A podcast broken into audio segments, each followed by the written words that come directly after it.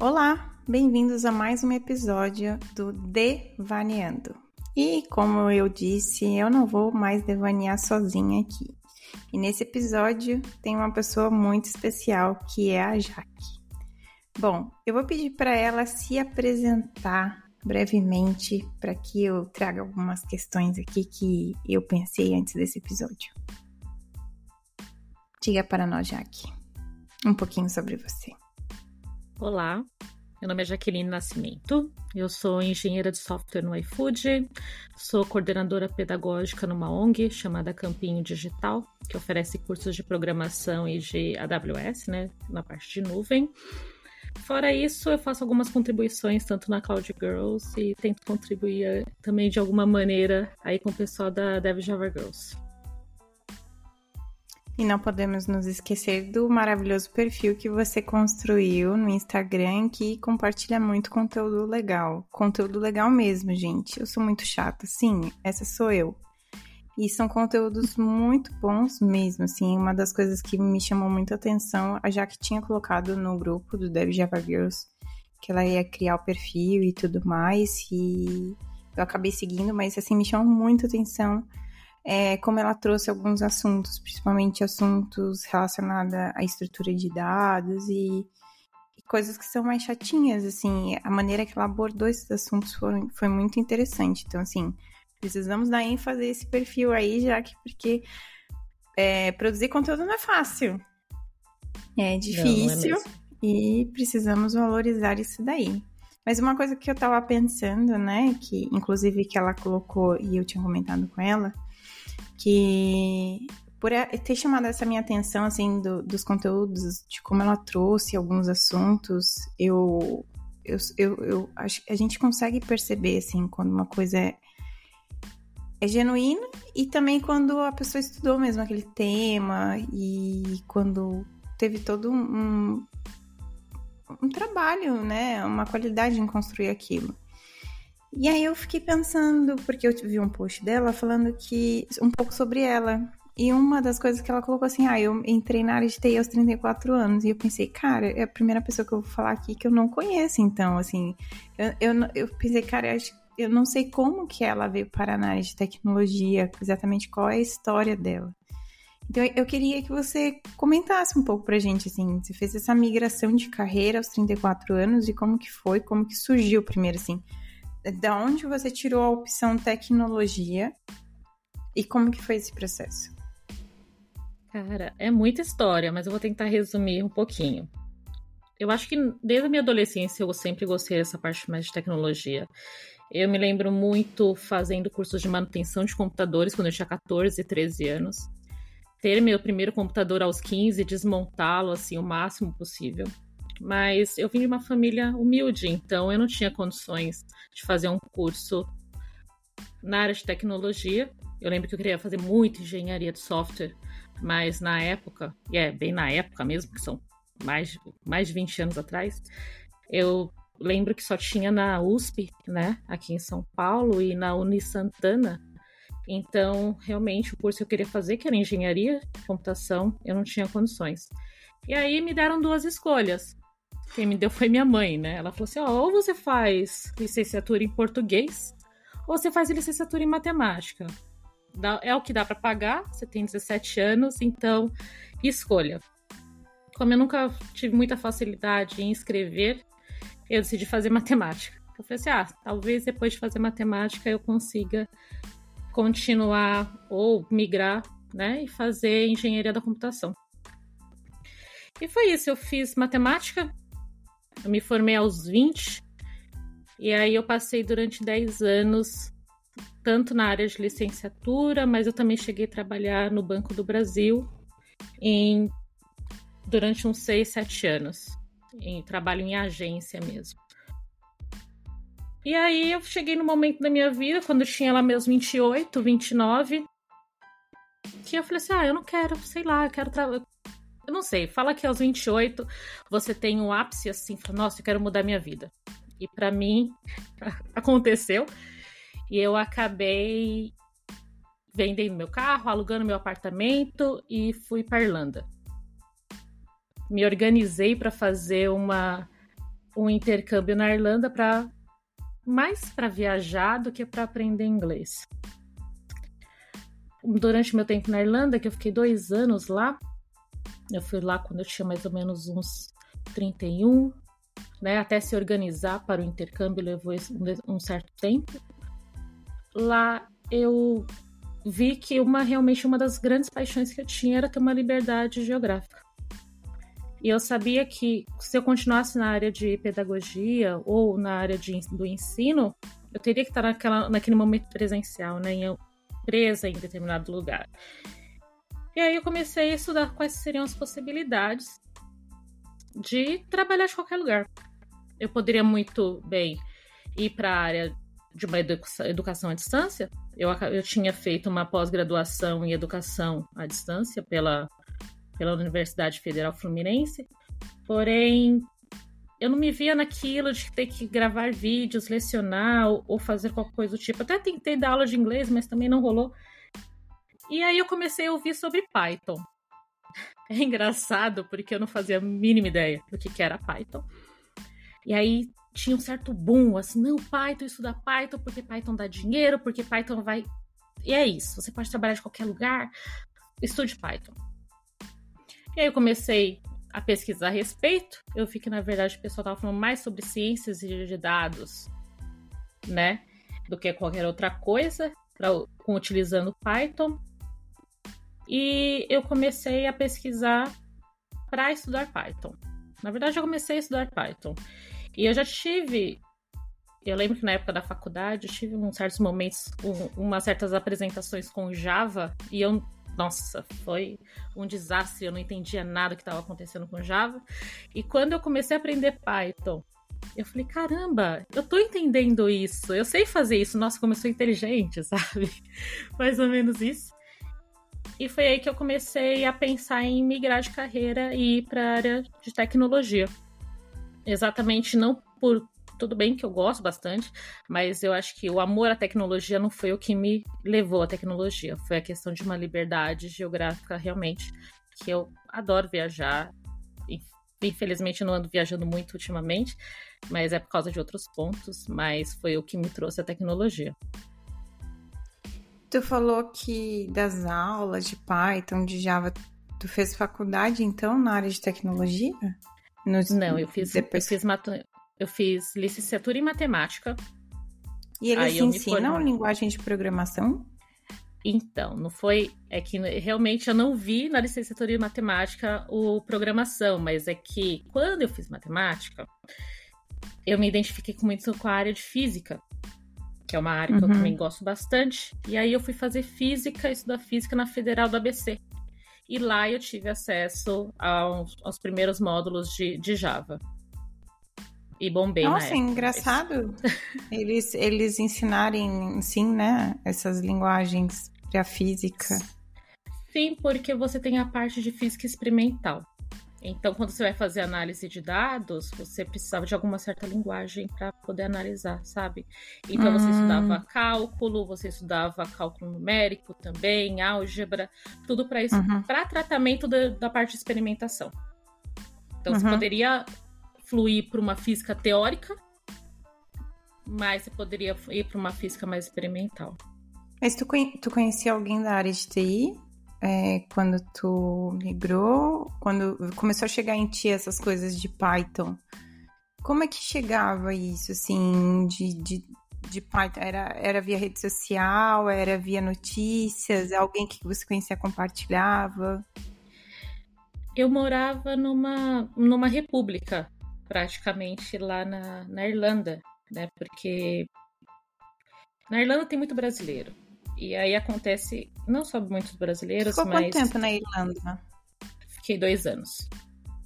Dois anos, não foi em qualquer intercâmbio, não, pessoal. não, Now eu arrastei we, we will lá. start only this in English because she maybe will help me with the English because she learned a lot during the two years, the whole two years yeah maybe you you know a lot of english You learn. Uh, I spend a lot of time like speaking English because I work with some children over there and um, what more? I worked. I did a lot of things over there because I needed the money. So I, I know some English. Yeah. Ever, ever, todas as pessoas aqui entenderam que era sobre dinheiro aí, que ela falou a palavra money. Se você não entendeu o nosso inglês, você com certeza entendeu isso, cara. Foram dois anos, então foi uma grande experiência. E vamos chegar nesse assunto aí, beleza? Mas voltando ao como essas coisas chegavam em vocês, a questão do Python. Bom, eu morava numa república e o namorado de uma das meninas que morava lá começou a falar de Python de uma maneira muito abstrata. Eu também conheci alguns, algumas pessoas que trabalham com, com software lá, mas eu nunca cheguei muito ao detalhe, porque parecia. Por, por eu ter me formado em matemática, geralmente as nossas conversas estavam muito mais na questão é, de matemática, alguma coisa do tipo, ou a questão do dia a dia, né? Mas eu comecei a consumir vídeos e você, eu tenho certeza que você vai saber de quem que eu tô falando. E eu comecei a consumir vídeos do Guanabara. Então, meu primeiro curso, meu primeiro certificado na área tech foi aquele curso de Python, aquele mundos, né, que falava que era o mundo 1, mundo 2, mundo 3. Eu fiz Python, esse curso. Eu fiz o curso de Python do Guanabara. Eu fiz. Foi o único que eu fiz. Não, minto, eu fiz três cursos de Python. Um deles foi o do Guanabara. E assim, a forma como ele explica é muito clara, o passo a passo. E eu vi que toda a parte tipo da estrutura da lógica de programação não eram coisas tão complicadas para mim. Era mais uma questão de sintaxe e aprender essa parte, né? Hoje eu entendo isso, na época era o único acesso que eu tinha. Não era o único acesso, mas era a única coisa que eu estava consumindo no momento. E é, aí... É, por isso que eu te questionei, porque assim, é um mar aberto para uma pessoa. Por mais que você você tem uma skill que é muito importante, né? E que você foi treinada nessa skill, que é a skill de exatas, de matemática. Poxa, a interpretação de problemas matemáticos e até mesmo a abstração dentro da matemática, que, bem ou mal, te ajuda muito a entender abstrações que dentro da engenharia, especialmente engenharia de software. Então, mas é, eu acho interessante é como que isso chega numa pessoa que não entende? É, como que a tecnologia atinge uma pessoa para ela pensar como uma possibilidade, porque essa possibilidade não vem assim, sabe, assim, ai, poxa, tecnologia, sabe? Você viu uma propaganda e você pensa assim, ai, eu quero trabalhar com tecnologia, entende o que eu tô falando? Não entendo. E assim, eu acho que uns dois anos pra cá, três anos, eu acho que foi. Não sei se é por causa que já, eu já estava nessa bolha, mas eu acabei recebendo muito mais informação do que quando eu realmente decidi a pesquisar sobre isso. E quem pesquisar, Sim. né? E quem ouvir. Essa é a grande questão. É um mar muito grande para novos entrantes para quem já tá nele e filtrar já é difícil, então eu fico pensando para quem não tem esse apoio, né? E você começou a fazer os cursos e quando de fato você conseguiu a primeira oportunidade, como que foi? É, eu eu voltei ao Brasil porque você cursa aqueles dois anos de inglês e para você continuar lá, você para continuar tendo visto, você tem que migrar por ou uma graduação para uma pós-graduação. E aí eu acabei voltando pro Brasil por motivos familiares. Só que voltei pro Brasil nessa ideia. Não, vou estudar tech porque eu quero voltar para a Europa. E aí, né, nessa situação, eu me inscrevi para fazer a FATEC, né, que é a Faculdade de Tecnologia aqui de São Paulo. Me inscrevi em, em Análise e Desenvolvimento de Sistemas. E, além disso, eu prestei é, um bootcamp que é voltado só para mulheres, que é da Reprograma, do curso de front-end. Legal. Durante os dois primeiros os primeiros seis meses, eu acabei fazendo os dois ao mesmo tempo, né? Eu fui selecionada na Reprograma, que, tipo, era bem difícil. Eram, tipo, quase 5 mil mulheres se inscrevendo para tentar aquelas 30 vagas, né? Era ainda presencial, isso foi lá em 2019. E eu tinha começado a fazer a FATEC também, que também não era uma coisa tão simples, porque o curso de ADS é um dos cursos mais concorridos da FATEC. Quase 20, 25 pessoas por vaga. E eu consegui uma vaga, então assim, eu tava super feliz. Tudo bem que eu não tinha dinheiro, né? Porque eu não tinha como trabalhar, mas eu estava muito feliz em conseguir fazer tanto o bootcamp quanto a faculdade. Então, eu passava o dia na, na, na, na reprograma, aprendendo sobre front-end, e à noite eu ia fazer ADS na FATEC. Legal. É, depois de seis meses, no, em dezembro de 2019, eu consegui minha primeira vaga como júnior na Concrete, né, que agora faz parte da Sentry. E Legal. lá eu trabalhei com React e React Native. Ah, então tu começou como front-end. Comecei como front-end. Patinei bastante como front, porque eu já sabia que eu não gostava muito de front. Mas era o que tinha, né? Era a oportunidade, era isso. A oportunidade é, foi a porta que abriu, você agarrou ela. Eu acho que faz total sentido. Vou, vou fazer um adendo. Meu sonho sempre foi em fazer FATEC. Eu sou muito frustrada por não ter feito FATEC. Assim, por não ter feito uma faculdade na área, né? Não ter me formado na área, assim. Tem o técnico que eu fiz, porque eu fiz o técnico no Centro Paulo Souza. E, Ah, então, assim, meu sonho era sair dali e fazer a FATEC. Era, para mim, era meu sonho, assim. Mas, enfim. Sempre foi muito concorrido mesmo. Então, parabéns, assim. Não é fácil. Acho que é uma faculdade que dá uma base muito boa. Acho que é uma das melhores, assim. Sim. E que não tem nos outros estados. A gente tem em São Paulo. É, isso é um ótimo privilégio, assim. Eu vejo, às vezes... Eu era de Praia Grande, as pessoas não davam valor, assim. A galera podia fazer a faculdade e, e não fazia. É, e, e eu, com certeza isso te ajudou muito, assim. Você, tem um, você já terminou a faculdade, né? Não, graças a Deus, já terminei. Então, Eu eu, imagino, falo graças eu a Deus, mas eu entrei em outro curso. Eu tô fazendo agora especialização. Tô fazendo pós. É, porque você achou que tava pouco, então. Você falou assim, ah, eu tá acho, pouco. eu acho vamos... que acho sofri pouco, sabe? Vamos sofrer mais um Tem- pouquinho. Entendi, entendi. E como que foi a virada de chave para back-end? eu sempre. Quer dizer, sempre, né? Eu, eu vi que eu me identificava mais com a parte de back-end do que front. Trabalhando com front, mas eu tava desgostosa daquilo. E aí eu tive. Eu fui conv... Na verdade, não fui nem convidada. Eu queria muito trabalhar no Itaú. Então, eu prest... qualquer coisa que tinha no Itaú, eu prestava para tentar entrar no Itaú. Aí, depois de umas oito, nove processos seletivos, eu consegui entrar no Itaú. E aí foi que eu comecei a trabalhar mais com Java e com back-end. Apesar que eu trabalhava com JSP, com monolito absurdo, que tinha front e back tudo junto. Mas pelo menos eu já estava trabalhando com back-end. Pô, em defesa do, dos monolitos, eu posso ir em defesa dos monolitos? Eu tenho esse com direito. certeza, de- por favor. Assim, ó, primeiro, vou é lá. que na verdade eu- não era nem por ser meu monolito, era porque era legado, entendeu? Então É, eu tinha e aí sempre dá aquela impressão de que a gente não está aprendendo o que o mercado está precisando e que isso não vai ser importante para nossa carreira. E o que eu estou te trazendo é uma visão de quem já pensou isso e de que hoje pensa um pouquinho diferente. Primeiro, que entender todo o fluxo do server side pro, né, de como se realmente a pessoa se dispor a entender isso. É, é ruim trabalhar com JSP no sentido de que Poxa, você tem que saber coisa de front-end, coisa de, sabe assim, o fluxo no... Se você entendeu como que é uma API REST, não faz sentido muito como aquilo funciona, às vezes, né, o mapeamento. Mas é um tipo de conhecimento que eu acho interessante para conhecimento de base, de como que se trafega coisas. E eu acho que o conhecimento no monolito, em termos de, de problemas, a minha percepção é assim, quando a gente vê um código, quando, como que a gente sabe que um código tá bom se a gente nunca vê um código ruim?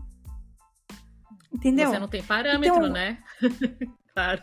Exato, e então assim, você mexer com código legado é muito bom, é um ótimo, uma ótima experiência você mexer num código às vezes que tá mal organizado, ou às vezes que até tá bem organizado, porque você pode ter a percepção hoje que ele estava mal organizado, aí você vai trabalhando com coisas novas e você percebe que essas coisas novas são tão desorganizadas quanto aquele legado. Só que elas estão mais distribuídas e torna tudo mais complexo de entender. Então, assim, existem essas vantagens, às vezes, que essas coisas que às vezes dá muito aquela saudade, sabe? De você ter um monolito para chamar de seu e você subir e conseguir debugar. Sabe? Uma, um, uma chamada num fluxo só, sabe? Sem ter que ficar olhando milhares de logs ou ferramentas para você poder entender como funciona o fluxo inteiro.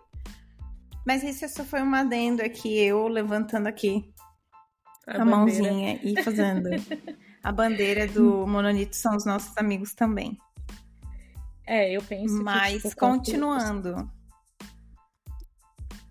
Eu penso assim, só outro adendo referente a isso, quando você tem muito microserviço, você acaba realmente perdendo o trace dele. E para você descobrir onde está dando problema é muito mais difícil se você não tiver, sabe, uma arquitetura voltada a, tipo, a rastreabilidade mesmo, entende? entende? Mas eu acho que tudo tem seus prós e contras, né? Depende muito de como foi estruturado aquilo. Exato, exato. Bom. Mas aí, tu, aí tu, foi pro, é. tu foi pro Java, ali deu um trauma, um leve trauma. mas você seguiu firme. Sim, não, porque eu, eu já estava estudando Java na faculdade, né? Então era só Java que eu via lá. Então, orientação objeto, toda essa parte. Então, de certa forma, eu estava meio que aplicando o que estava fazendo na faculdade, era uma coisa que eu queria, porque antes eu trabalhava com, com React, React Native, que eram coisas que eu via na faculdade. Aí eram duas jornadas na minha cabeça, porque eu precisava estudar para o trabalho e o meu time, apesar de ser um trabalho presencial, mas a parte do meu time que trabalhava com front, eles, eh, o pessoal era do Nordeste, então eu não tinha nenhum sênior para chamar de meu para ficar tirando as dúvidas do lado. E e à noite eu tinha que estudar back, estudar Java, né? E, assim, não estudar back em si, mas estudar mais a questão do Java, da linguagem, né? Então eram duas jornadas. E aí eu fui para o Itaú, eu consegui conciliar um pouco mais essa questão dos meus estudos, é, em, dar um foco mais para a questão do Java, mais a questão do back-end, pegar tarefas mais voltadas ao back. E aí eu recebi um convite para uma entrevista para o iFood. Eu já tava, eu tava feliz no, no Itaú, eu falei, não, eu vou ficar aqui, fazia um ano que eu tava no Itaú. E você sabe que demora um tempo para você entender como as coisas funcionam, então eu demorei uns seis meses para entender como é que funcionava um pouquinho do Itaú para trabalhar lá. E aí, quando eu vi que eu tava conseguindo entregar alguma coisa, quando é que você fala assim, nossa, tô me sentindo produtiva, eu acabei indo pro iFood. E aí foi um mundo completamente diferente do que eu encontrava no Itaú. E o que, que foi esse mundo diferente? Na verdade, o que te ah. motivou aí pro iFood em termos de qual foi assim a, a, tua perspectiva? Isso foi durante a pandemia ou foi antes da pandemia já? Não, foi durante a pandemia. Já vai, faz, vai fazer dois anos que eu tô no iFood agora. Então foi durante realmente a pandemia. O meu gestor ele me convidou para uma conversa no LinkedIn e eu tenho algumas colegas que trabalham no iFood também, falaram assim: não, vem pra cá, vem, faz entrevista. É aquela, né? Só faz entrevista pra você saber como, mais ou menos como é que é. Tenta. Uhum, eu vi fazendo isso. Não, só faz assim, vai. Não, só pra tu ter uma noção de como que é e tal. É, quem nunca fez isso? Foi exatamente isso. E aí, assim, o que me chamou a atenção no iFood foi a questão cultural, porque eu fiz 13 entrevistas para entrar lá. Então tinha uma entrevista de cultura, tinha uma entrevista técnica, tinha uma entrevista de arquitetura também. E eu me senti à vontade assim nas entrevistas com o pessoal, com a linguagem. E eles tiveram também muito cuidado em sempre em colocar mulheres para que participassem da entrevista comigo, para que eu me sentisse meio que representada do outro lado e com mais tranquilidade para falar. Uhum. Então isso me chamou bastante atenção. Além disso, eu tava com muito medo que o Itaú voltasse presencial. Então era aquela, né? Eu já tinha me acostumado à questão do home office. E eu falei, cara, o Itaú vai voltar presencial e eu não quero trabalhar presencial, pelo amor de Deus. E o iFood me garantiu, falou, não, aqui é remoto para sempre. Eu falei, para sempre, para sempre é muito tempo. Não, aqui é remoto, o seu contrato já é de remoto. Falei, não, beleza, então. Então vamos. Chorei bastante, porque eu não queria sair do Itaú. Mas engoli o choro. Coloquei, fui com a cara e com a coragem e fui pro iFood. Como foram os teus primeiros meses, assim, em termos de o quanto você. Eu imagino que sim, a arquitetura já é de microserviços, tudo API, muita coisa síncrona. É, dependendo do time que você tá, provavelmente é mais de uma linguagem. Quanto você. O quanto você vê isso de benefício ou não, assim, como, como que foi para você? Então, no iFood a gente tem um, um plano que todas as novas pessoas, ela meio que tem um, um body. Um body, não é body, meu Deus. É buddy. É tipo amigo. É o buddy. Uhum. É um buddy. É, é um buddy. E aí, é, você tem um buddy para te ajudar, porque você no começo você precisa pedir uma milhões de acessos, você tem muitas ferramentas. Então eles têm certo cuidado aí, dependendo do nível da pessoa, para que elas tem essa transição mais fácil. Uhum. É, lá eu sempre trabalhei com Kotlin, uhum. mas eu tenho todo um outro arsenal aí de ferramentas para fazer tanto análise de logs, análise do, dos uhum. serviços. Então, eu comecei trabalhando mais atend... eu trabalho na parte de PEM, né, que é de pagamentos. Então eu comecei a trabalhar mais na parte de suporte para outros times. Como assim? Tinha alguma algum problema e aí que era relacionado aos serviços que eu estava cuidando do meu time, então a gente acabava, eu acabava vendo, ah, por que, que tá dando esse problema? Ah, é por causa disso, sei lá, tá desconfigurado tal forma de pagamento ou alguma coisa do tipo, entendeu? E aí uhum. eu fui aprendendo sobre o serviço dessa maneira. Então eu acho que para mim foi muito importante trabalhar com essa parte, trabalhar esse suporte, porque eu entendi muito mais a fundo a questão dos nossos microserviços. Assim, isso que é uma era uma dificuldade que... para mim. Pode falar. Eu acho que a melhor maneira de alguém aprender sobre o que já existe implementado é resolução de problemas. É. Resolver bug, porque você vai ver muito, entender sobre os fluxos, tentando entender. Então, acho que a primeira, a primeira coisa que você faz de tarefas são para resolução de problemas. E eu acho que esse é, esse é o melhor caminho. Isso é uma coisa assim que eu percebi, assim, no decorrer do tempo que funcionava muito para mim.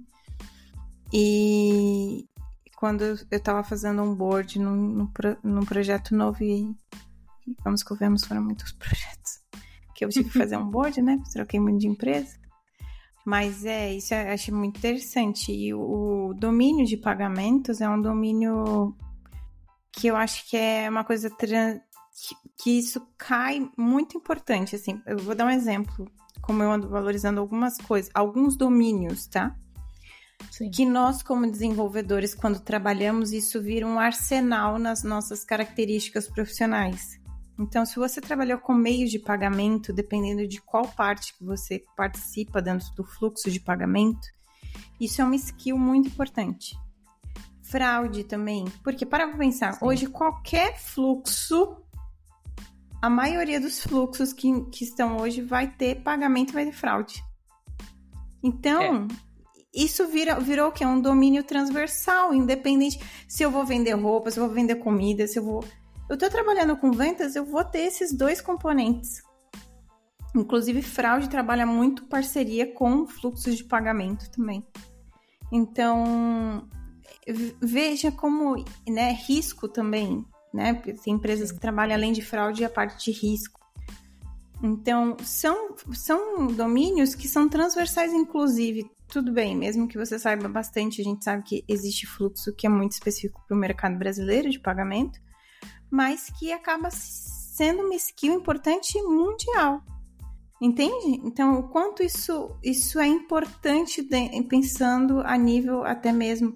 Uma das coisas que corroborou, né, para que eu fosse contratada quando eu vim para Portugal foi que eu já tinha trabalhado com fraude. Caramba, que legal. E eu vim trabalhar com fraude. Eles davam preferência para alguém que já tivesse trabalhado com algum tipo de, de fluxo de fraude. tivesse esse nível de, né? Ou seja, do, ter domínio de alguns domínios também é importante. Porque pensa, é, é, a pessoa já vai entender muito da, da linguagem, né?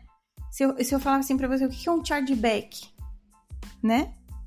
Com Exatamente. certeza, se você trabalha com domínio de pagamento, você sabe o que é um chargeback. Você sabe quais são os, as etapas, né? O que é um settlement? Settlement. Settlement. Settle. Eu nunca sei como, que, como pronunciar isso. Mas enfim, você sabe, né, que que, que é uma auto, qual a diferença de uma autorização e de fato, né? O que, que qual a diferença? Porque eu jurava antes que eu passei o cartão ali, ó, já tá tudo feito. Então. Tá tudo beleza. A gente não tem dimensão disso. Então, assim, é. só de você ter noção de que qual é, como que funciona um fluxo inteiro, né? O que, que é o acquirer, o que, que é o issuer, o que, que é, né? Que, o, o que, que é o. Como que é o, o dono do cartão? O dono do cartão, agora esqueci. O owner, owner.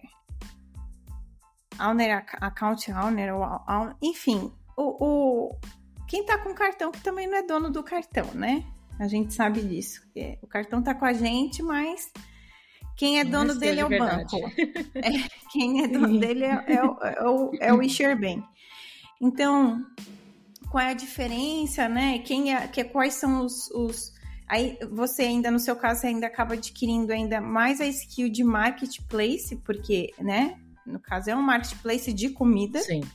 É um independente do domínio de comida, é um marketplace. E ter o domínio de marketplace também é um domínio transversal. Então, o quanto isso é importante. E são pontos que a gente não, não, não se apega. Você já está dois anos, ou seja, você já está fluindo muito bem, né? Hoje.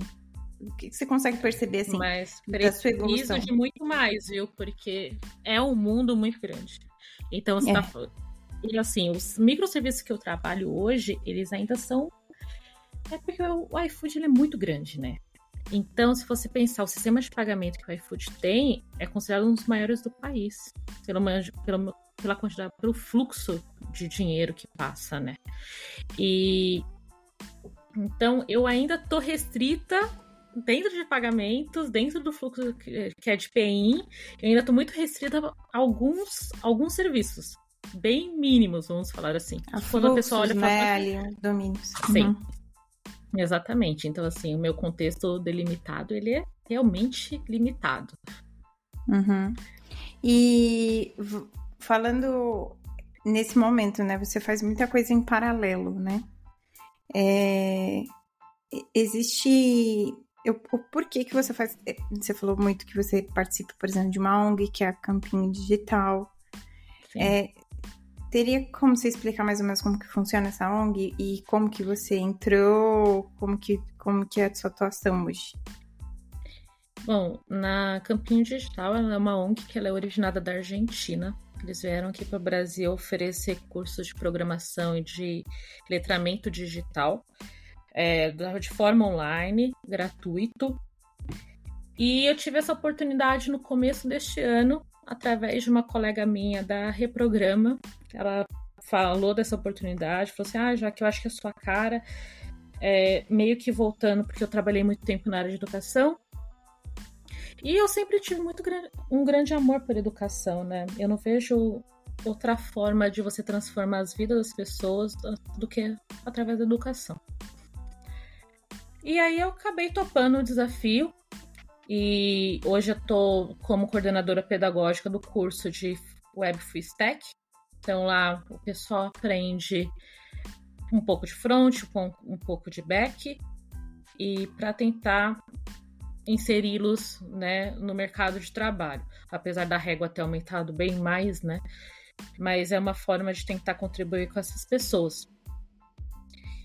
E eu gosto bastante porque eu volto para aquela parte da educação que sempre me tocou. Eu falei, cara, gosto de programação, gosto de programar, nossa, eu acho super legal ser engenheira de software, mas contribuir na área de educação também acaba me motivando bastante, assim. Mas isso acaba sendo um segundo trabalho, né? Mesmo que não seja remunerado. Ele assim, é quando remunerado? eu falo segundo, ele é remunerado, tá? Sim. Uhum. Mas é um segundo trabalho. Mas.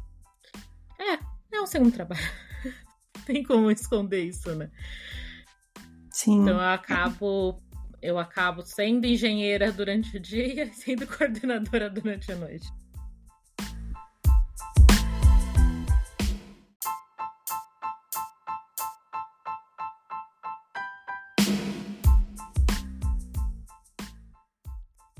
Então, fazendo as contas aqui, você trabalha oito horas por dia e Sim. tem uma segunda jornada de quatro horas à noite. E eu, tô, eu, eu só tô fazendo isso para entender como que você dá conta de fazer as coisas, tá? Então, a minha jornada na Campinho ela é menor. Elas são, na verdade, são cinco a seis horas semanais.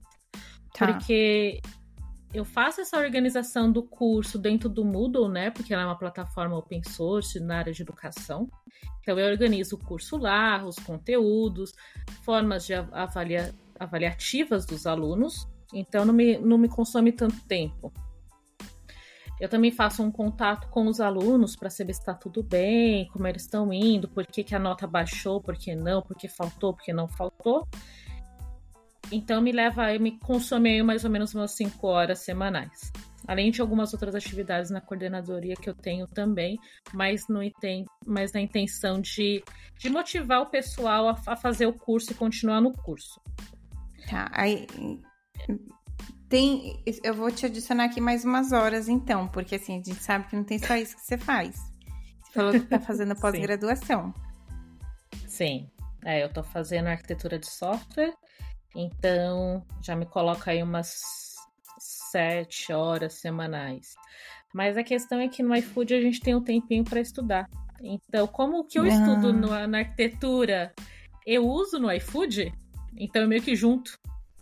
Então eu falo, não, tô Entendi. estudando conteúdo pro iFood. Que é a mesma coisa que uhum. eu tô pra, pra, pra pós, Sim. entendeu? Então Entendi. dá pra combinar aí.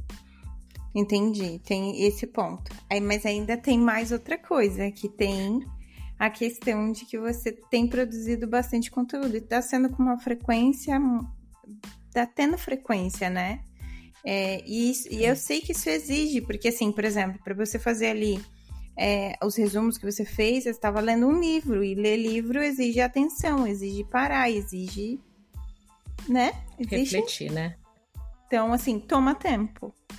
Como que você tem organizado a tua agenda, assim? É, é, é, tranquilo organizar a tua agenda com essa quantidade de coisas? Você consegue ser bem metódica é, com as coisas? Metódica no sentido de falar assim, olha, eu vou pegar, sei lá, minha sexta-feira de tarde, que eu tenho direito no iFood, sei lá, para estudar, e eu uhum. vou estudar, e assim, ah, mas você tem essa atividade aqui, porque quantas vezes eu deixei de usar esse meu learning time porque eu tinha porque tinha prioridades a serem feitas. E, e aí, como que a gente leva muito a regra ali para conseguir manter um planejamento, né? Um, atingir um objetivo.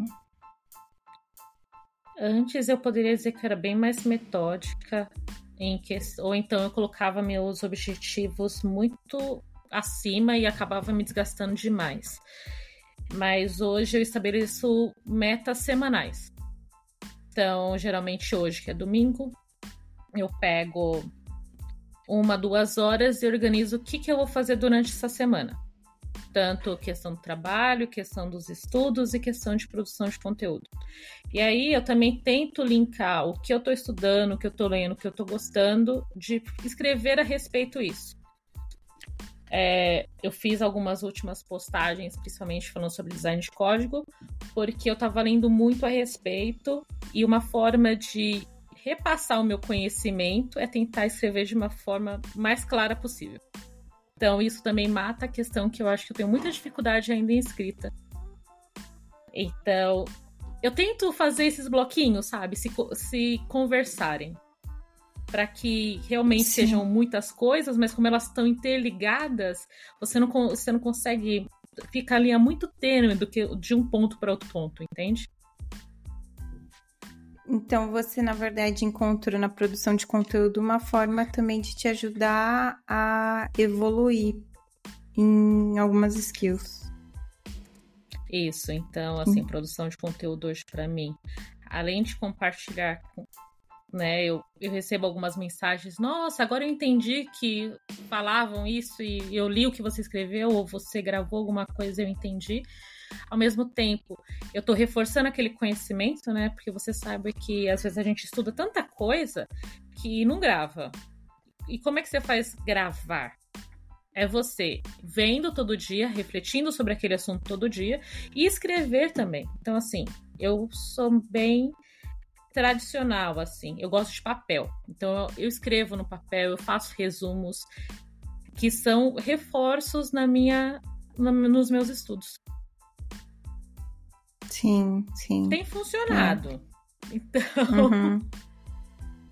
Sim, e aí entra uma. Eu acho que isso. Eu também confesso que quando eu comecei a criar conteúdo foi muito para mim. Sempre pensando ah, caramba, eu posso ajudar outras pessoas, mas eu, eu acho que eu não vou me fazer de, ah, eu quero ajudar o mundo e tal. Não, eu, eu queria primeiro me ajudar, sabe? E produzir Sim. conteúdo era uma maneira de eu me ajudar, porque eu, eu, eu gostava é, de ensinar. É, eu, meu primeiro emprego foi como professora, então eu tinha isso, apesar de nunca ter feito licenciatura. E eu acho interessante que você continuou fazendo aquilo que você de uma certa forma, foram coisas que você desenvolveu, né? Que você aprendeu. Então não tem como dizer que, ah, eu não gostava daquilo, né? A educação tem.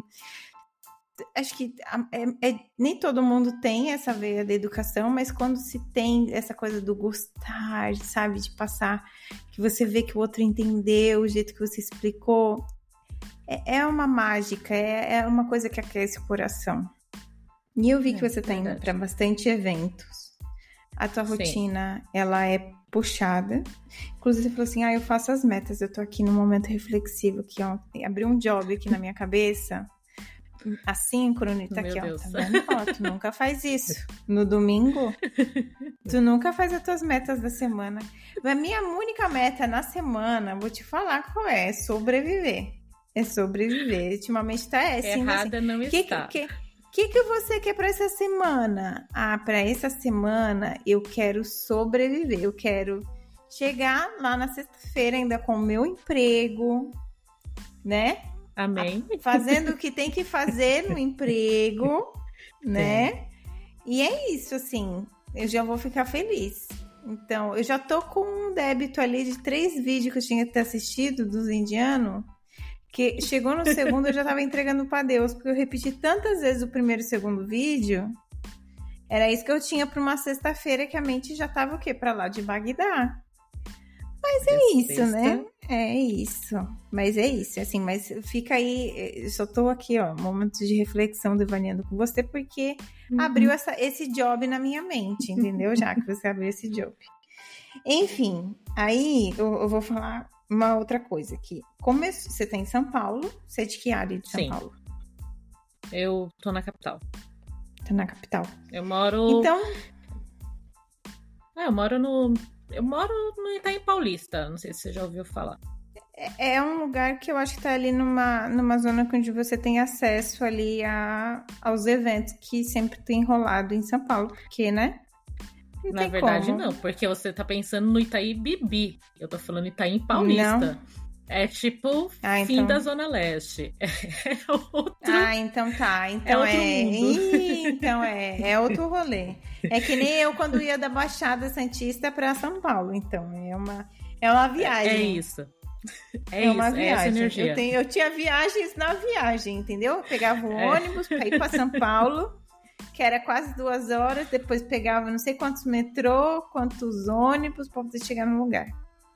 Entende? É, é essa Mas você tá vibe. tá indo nos eventos, então. Então, Sim. que é muito pior, né, Jaqueline? Jaqueline, Jaqueline. Sim. Muito pior, porque exige muito esforço você ir nos eventos, mas tu tá lá. E aí eu vou, eu vou trazer é, um negócio para nossa eventos... reflexão aqui, ó. A gente vai refletir junto. Tá. Eu, vou jogar, eu vou jogar um pouco da, da minha vida aqui em pauta, porque eu já fiz isso. E aí a gente vai refletir junta. Não tô, não tá tô, bom. não vai ser um espelho, porque acho que cada um tem suas decisões. Mas assim, você acha que num dado momento da minha vida, minha vida era a minha profissão? Por quê? Porque os meus rolê, meus rolês eram os eventos. As pessoas que eu mais passava tempo falando era na rede social as coisas da área de TI. E assim, tudo, Sim. assim, é, chegou um momento que era difícil para mim ter conversa com um ser humano que não fosse da área de TI. Assim, ah, vamos falar sobre qualquer coisa. Um uma coisa aleatória, porque até os memes tinham que ter relação com algo do meu cluster de TI. E chegou um, Até uma as piadas da minha são vida... piadas internas, você não consegue nem fazer piada com outras pessoas. Até o estilo das pessoas, assim, sabe? Você não consegue sair daquele estilo do, dos devs, sabe? Porque por mais que tenha vários estilos diferentes, a gente sabe que tende para um, gostos específicos, papos específicos e e de repente eu fiquei cheguei num momento que, cara, quem eu sou, o que eu faço, fora. Tira, tira a TI da tua vida aqui. Pá. E eu acho que é porque a, a, gente gosta tanto. É, é, eu odeio essa, essa afirmação do tipo, ai, faça o que você goste, nunca trabalhe na vida. Não, porque. É. Se eu fosse rica, herdeira, não, mesmo achando legal TI, não ia querer acordar cedo, não ia querer ficar. Eu queria ir para viajar, fazer uns rolês da hora, entendeu? Um negócio com filantropia e, e tal. Agora, eu acho que isso acaba alimentando várias coisas, assim, acaba. Existem várias formas da gente se socializar quanto ser humano. E eu acho que vai jun junta muitas coisas, assim, dado também o momento que a gente tem de exigência do mercado, é, que o mercado exige da gente, não é aquela coisa de tipo, ai, vamos dar uma folga agora, sabe? E por acaso uhum. foi muito é assim, eu acho que foi quando eu tava com que, uns 5 anos na área, 6 anos, trabalhando mesmo efetivamente só com programação. E, e aí eu me vi muito nesse cerco. Você acha que você tá entrando nesse cerco ou não? Ou foi um negócio só eu mesmo que tive nesse rolê? Você acha que isso existe? Isso que eu tô falando para você faz sentido ou não? Faz sentido, eu acho que eu estou nisso. Não estou entrando, eu já estou nisso já desde que eu entrei na faculdade. Porque eu realmente eu só vivo de tech. Eu tento fazer outras atividades, que nem violão, natação, patins. Eu tava Menina, fazendo mas tu faz isso que hora semanais. do dia? Tu tem, fica 24 horas então... em São então. Paulo? É porque em São Paulo tudo é 24 Não, é horas, de repente. é. Indica aí pra galera, né? Mas que nem é, violão. As aulas é uma, uma vez por semana, tem um centro cultural ali na Penha que são aulas gratuitas de violão. Então eu estava participando dessas oficinas. Agora realmente eu não estou mais participando. E o que eu sinto bastante, porque eu fico olhando o violão, eu não sei tocar muito, não sei tocar quase nada, tá? Mas eu queria voltar por uma por algum instrumento musical, porque quando eu era adolescente eu tocava violino, mas isso é uma outra história. E aí eu comecei a falar, não, quero, vamos tocar violão, vamos fazer alguma outra coisa. Agora deu uma parada por causa de umas outras outros compromissos que eu tenho agora, mas não é uma coisa que eu vou deixar de lado, é uma coisa que eu vou voltar. A natação é a mesma coisa. Então, tipo, a uma ou duas vezes por semana. Mas é a mesma, é a mesma história. Agora eu não tô conseguindo fazer isso, mas eu sinto muito por conta disso. E o patins é aquela, eu comprei o patins investi um monte de dinheiro nele, tá maravilhoso. Só falta eu andar. Então, assim, Exato, porque você precisa ir para um lugar, né? Não dá para você botar o patins e falar, ah, vou andar é. aqui na avenida, na avenida esburacada, deixa os carros desviar de mim. Não dá, você vai ter que não, se deslocar para então um local trabalhar específico. Né, de patins. Aí eu fico andando aqui dentro do quarto e o computador é do lado. É uma opção, é uma opção, é uma opção, né? Porque essa vida de hoje em dia, ela exige o quê? Que a gente seja o quê? Bem papo de coach, assim, você tem que ser disruptiva é. já, que você tem que. É, aqui, multi, ó, é, é, é, é Isso. É isso, é. Por que, que você não compra aquela mesa que fica alta e coloca uma. Um, como que é aquela esteira para você fazer enquanto você trabalha? Entendeu? Olha que Nossa, coisa que top. Ideia maravilhosa. Incrível, né? Incrível. Eu abri Nossa. sua mente, somente é... Foi, foi que nem aquele meme da, do, do cientista com a cabeça boom. Foi. Mas a pergunta isso. que eu faço agora, e aí eu vou te falar, porque eu tenho uma grande. Eu, eu, eu tenho uma grande dificuldade, tá, Jaque? é, de não voltar para esse lugar, assim. É muito perigoso, assim. Virou um. Tipo que nem viciado mesmo, sabe? Assim, um adicto. Eu tenho esse problema, hum. que eu tenho que estar o tempo inteiro me policiando para não voltar para esse lugar. Por quê? E aí eu tive problemas de saúde. Imagine, gente, a minha vida era. Por um dado momento da minha vida era. E aí, o que eu tô trazendo é porque, assim, a gente. Ninguém mostra os outros lados, né? É, assim, por exemplo, o quanto bem você faz fazendo tudo isso, e, e mas o custo também, né? Isso tem é. um custo para nossa saúde. E nós mesmos, às vezes, acabamos é, pela pressão, a gente acaba não priorizando. E, e isso é perigoso, porque a gente, né, é, o que eu tô trazendo, por exemplo, para você, pode ser algo momentâneo, tô falando com base em mim. Mas uhum. que, cara, o tempo inteiro eu tenho que ficar revendo. Por quê? Porque eu quero abraçar um mundo de coisas e assim, né, a gente nem tá falando aí, por exemplo, você não tem filho, eu não tenho filha, eu tenho filho uhum. também, a, a, gente tem gatinhos, mas né, um gato é muito mais autônomo que uma criança. Relacionamento, né? Quando você está num relacionamento com uma outra pessoa, qualquer tipo de relacionamento humano exige investimento, tempo, doação, Sim. né? E vira e mexe, eu falho nisso, então assim, eu tenho que ficar. Por quê? Porque eu gosto do que eu faço, então assim. E, e de novo, não, não caio, mesmo falando isso, eu não caio no tipo, ame, faça, encontre o seu propósito. Porque assim, poxa, você pode ter super encontrado seu propósito no mundo, mas assim, você precisa manter uma vida equilibrada. E como manter uma vida equilibrada? Como priorizar? Porque a gente é demandado de tantas coisas e parece que na nossa área, assim, o básico é muito, né? A gente tá o tempo inteiro correndo atrás do básico mesmo, assim, da, da base, é. conhecimentos de base, conhecimentos de e, e, o quanto isso consome a gente. Então, assim, eu, eu não sei, assim, não tem uma resposta, né? No final, conclusão, chegamos a conclusão nenhuma, a lugar nenhum, mas de que muitas vezes a gente cai nisso. E eu acho que São Paulo, por ser um centro especificamente, poxa, contar esses eventos é muito legal em evento, não é? Eu não sei o que você acha, mas eu acho Nossa, muito legal. Eu gosto eu bastante. Eu volto de lá energizada. Alguns gostam de rave, eu gosto de eventos de tecnologia, gente. Entendeu? Que mané rave? É, é a mesma, mesma pegada. É, cara, eu volto de lá, eu volto assim, tipo com ânimo, com você conhece tanta gente legal e faz amizade com as pessoas e, e tal. Então assim, às vezes gente, aquele dia que a gente não tá acreditando muito com a gente quanto profissional, aí você vai ver uma palestra, aquilo pô, aquilo te dá um up para tu estudar, para tu só que o quanto a gente consegue fazer isso de uma maneira sustentável é que eu ainda não, para mim, tá? Para mim eu ainda ultimamente é assim, eu aceito, aceito os momentos. Então, vai ter momento que eu vou estar tá me doando mais de um lado, vai ter momento que eu vou estar tá me doando mais de outro. O que eu preciso é manter uma constância, por exemplo, ah, eu tenho um compromisso com o meu de que eu tenho que fazer exercício, não é nem mais por questão de estética, de saúde. Eu penso assim, cara, se eu não fizer exercício físico, meu, minha ferramenta de trabalho, que é o meu cérebro, não vai funcionar. Eu preciso disso. Virou tipo, sabe que nem óleo no motor? É tipo isso, quando eu vou fazer exercício, assim. Eu, simplesmente tem dias que eu não quero ir, que eu não. Sabe? E eu vou porque eu sei que é importante pro meu cérebro, assim, porque eu sei que ao decorrer dos dias, é, sabe, assim, é o óleo do motor.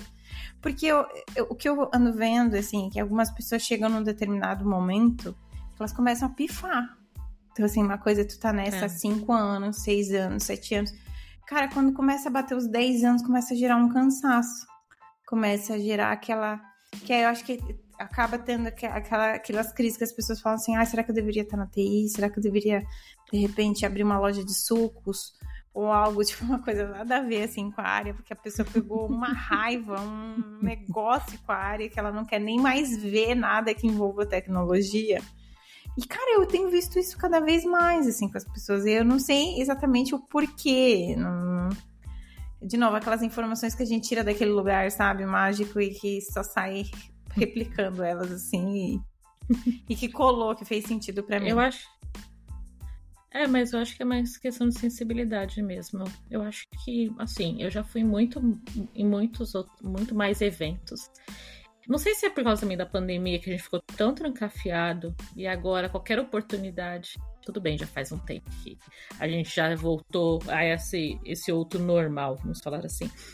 Mas eu acabei faz... indo em vários eventos. Hoje eu escolho muito bem os eventos.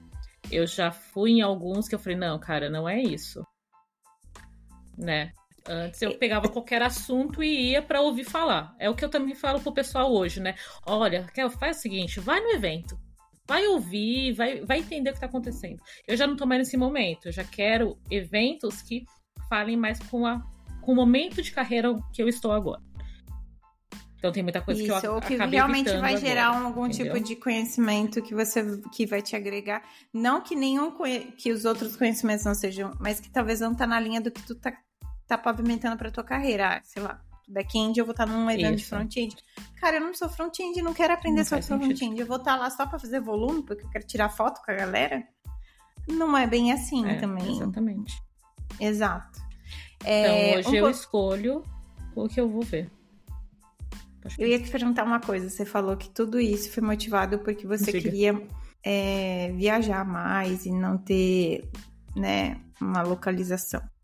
Você pensa em trabalhar para fora?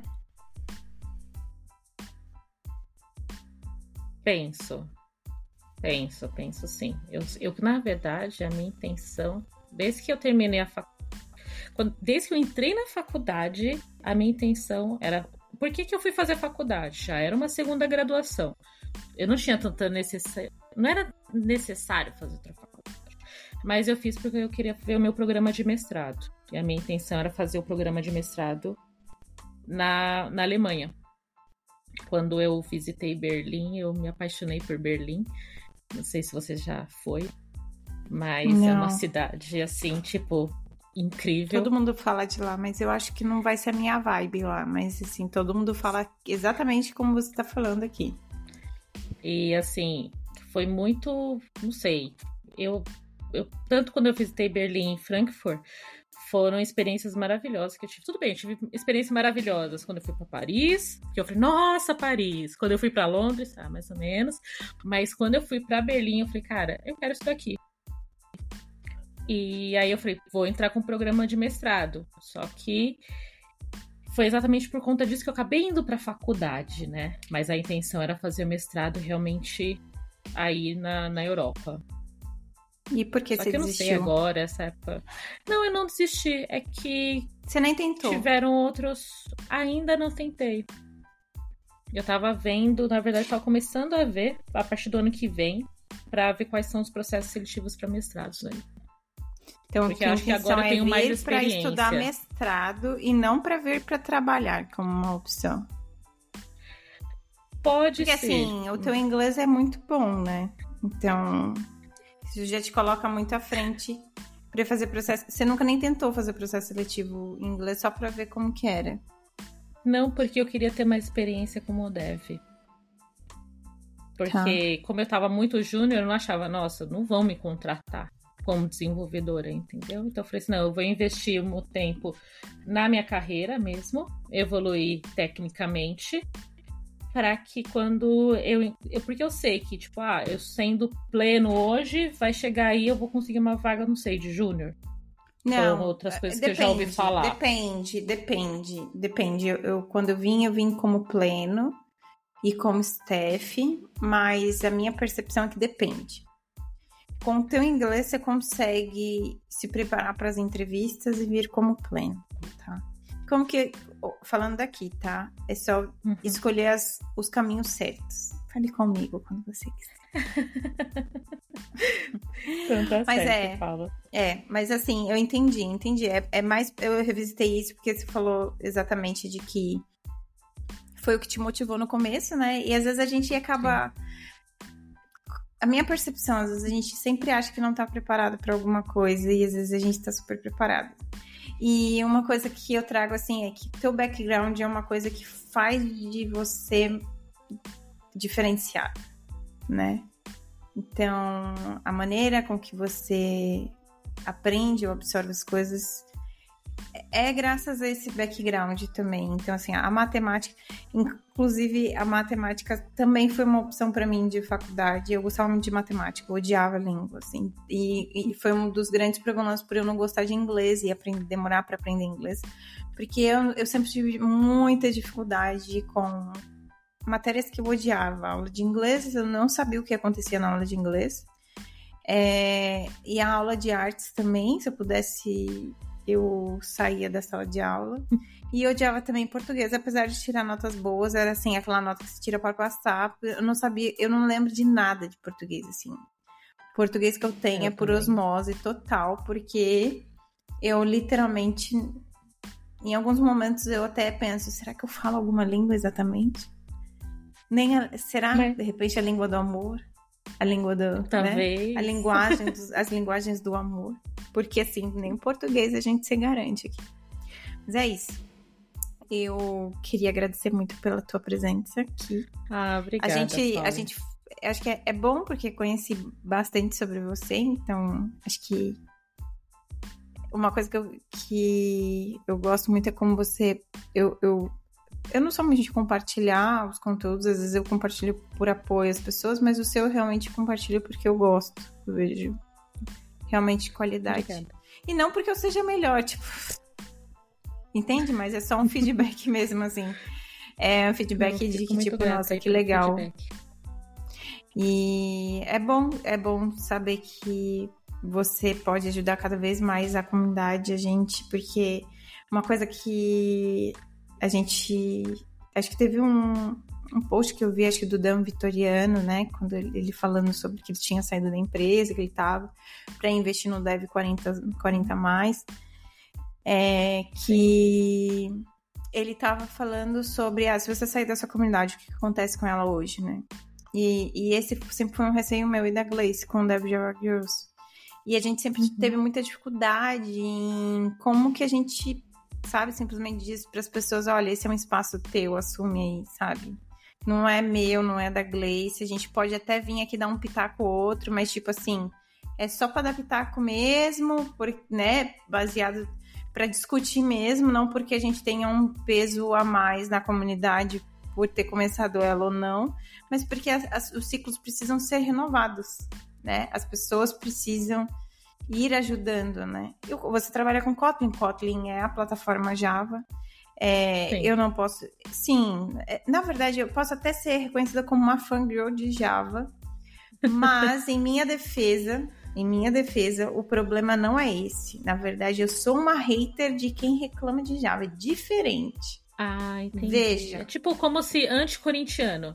Porque é que nem eu, eu não torço para nenhum time, mas eu não eu torço contra o Corinthians, entendeu? É isso. Hum, Você é corintiana.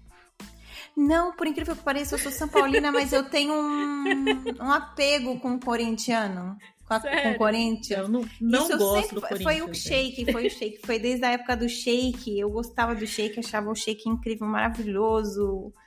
Um exemplo de Nem homem. sei de que você tá falando. Enfim, tá é, aquele Corinthians que ganhou o Mundial lá atrás, era um time que eu amava. Cássio estava ali ó, no auge de sua beleza. E aí o meu marido falava, tu, tu, tu é o quê? Tu é corintiana? Eu, eu não tenho time. O meu time, é, eu tenho uma grande dificuldade em ter ídolos. O meu time sou eu, Paula Santana, né? E é isso. É isso aí. Meu time favorito. Mas o que eu, o que eu quero dizer é assim, que poucas pessoas usaram argumentos bons para falar mal do Java. A grande maioria é pessoas traumatizadas. E trauma por trauma, é, eu sou aquela pessoa né? que enfrentou o trauma porque não tinha opção, sabe? Aquela assim, tipo, eu sofri, tô aqui, tô viva. Ah, vocês ficam reclamando aí do quê? Eu sou essa pessoa, falta de empatia. Salva, é, falta de empatia? Tenho? Tenho, tem esse lado também. Mas é muito essa coisa do tipo, entendeu? Tava trabalhando com Kotlin estava trabalhando com Kotlin, provavelmente vou trabalhar com Kotlin ainda é. e com Java, mas é muito é, olhar pro é que de novo é muito, sabe assim, é, é, essa coisa do ah, escreva menos, como tipo assim, eu vou te falar uma coisa, no front-end, no front-end escreve bem menos, eu fico perdida uhum. no front-end.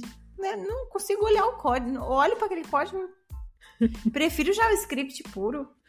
Mas por quê? Porque, de novo, sofri para entender, então, no final das contas, é muito mais sobre o que você já sabe, o que você domina. Então, assim, é, eu entendo que deve ter um, um, uma lógica por trás, né, de acesso, que eu chorei tanto Sim. que eu nem lembro dos choros e das lágrimas de sangue. E aí eu fui meio que apagando isso, mas é. Enfim. Mas eu não sou uma fangirl de Java, assim. Só parece, só. só parece. É, o que, é como você só se parece, mostra, aí tem a tatuagem, é. I love Java. Quem tem a tatuagem do Java é a Ana Beatriz Neri, que é do, do JavaScript aí, ó. Tá lá, tá Mentira, tudo. olha só. Tá não lá, sabia tatuado. dessa, não. É. E eu, eu não tenho essa tatuagem. Já, se eu, se Ainda eu... não tem, né, Paula? Já não pensei, já pensei? Já pensei. Porque ainda bem que vontade dá e passa, entendeu? A gente repensa duas vezes e fala: não, tá tudo bem, a gente não segue por esse caminho. Melhor não. Não. Melhor é não isso. ser fangirl de, de linguagem, né? É. Mas eu acho que eu, no caso do Java, isso daí é por conta acesso, é por conta da verbosidade mesmo. Porque e assim, o Java, quando ele solucionou vários problemas quando ele foi lançado, cara. Eu acho que demorou um certo tempo para que ele se investiu tanto tempo esse primeiro momento para garantir mais a questão da plataforma da JVM, que eu acho que pegou um hatezinho por conta disso, entendeu? Agora que tá tipo parece que investindo mais para Eu acho que sim, quando a Oracle comprou, ficou um negócio muito corp, né? Muito teve uma coisa tipo assim.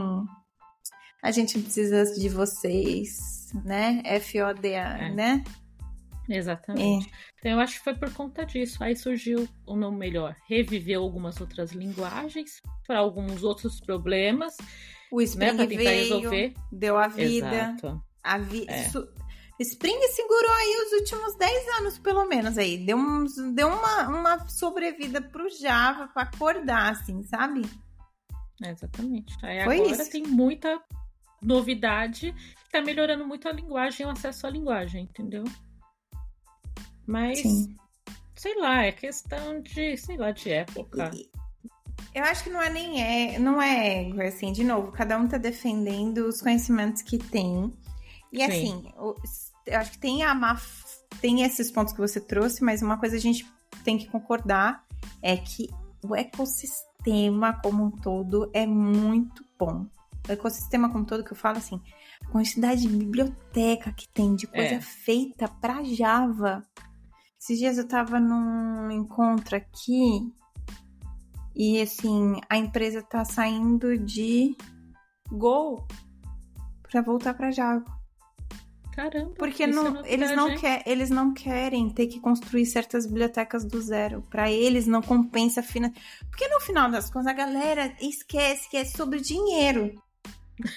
Verdade. No final, é sobre o negócio. Desses... É. Ai, porque Go é, é, muito mais rápido. Mas, cara, não tem as ferramentas que eu preciso. Ah, mas dá pra você fazer na mão. Mas o custo de se fazer isso não compensa eu vou ir para Java porque Java tem essa gama de. Eu fiz o cálculo aqui para eu construir isso daqui, não vai dar, a gente precisa acelerar a entrega.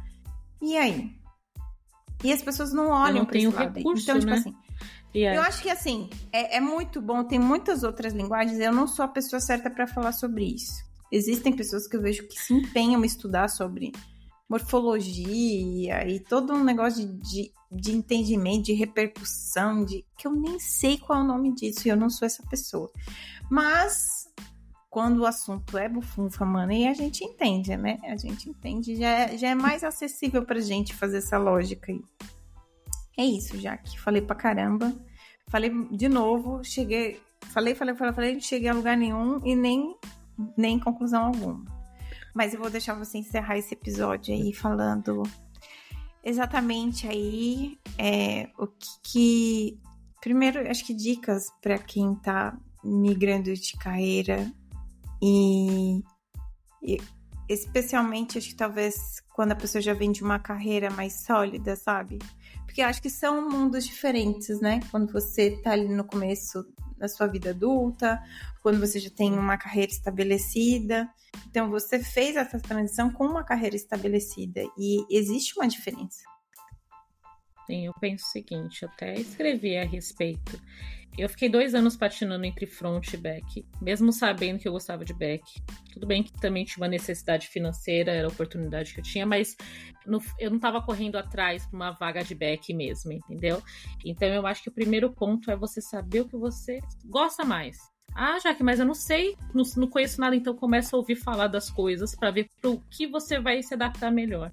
Pensando também no seu background, entendeu?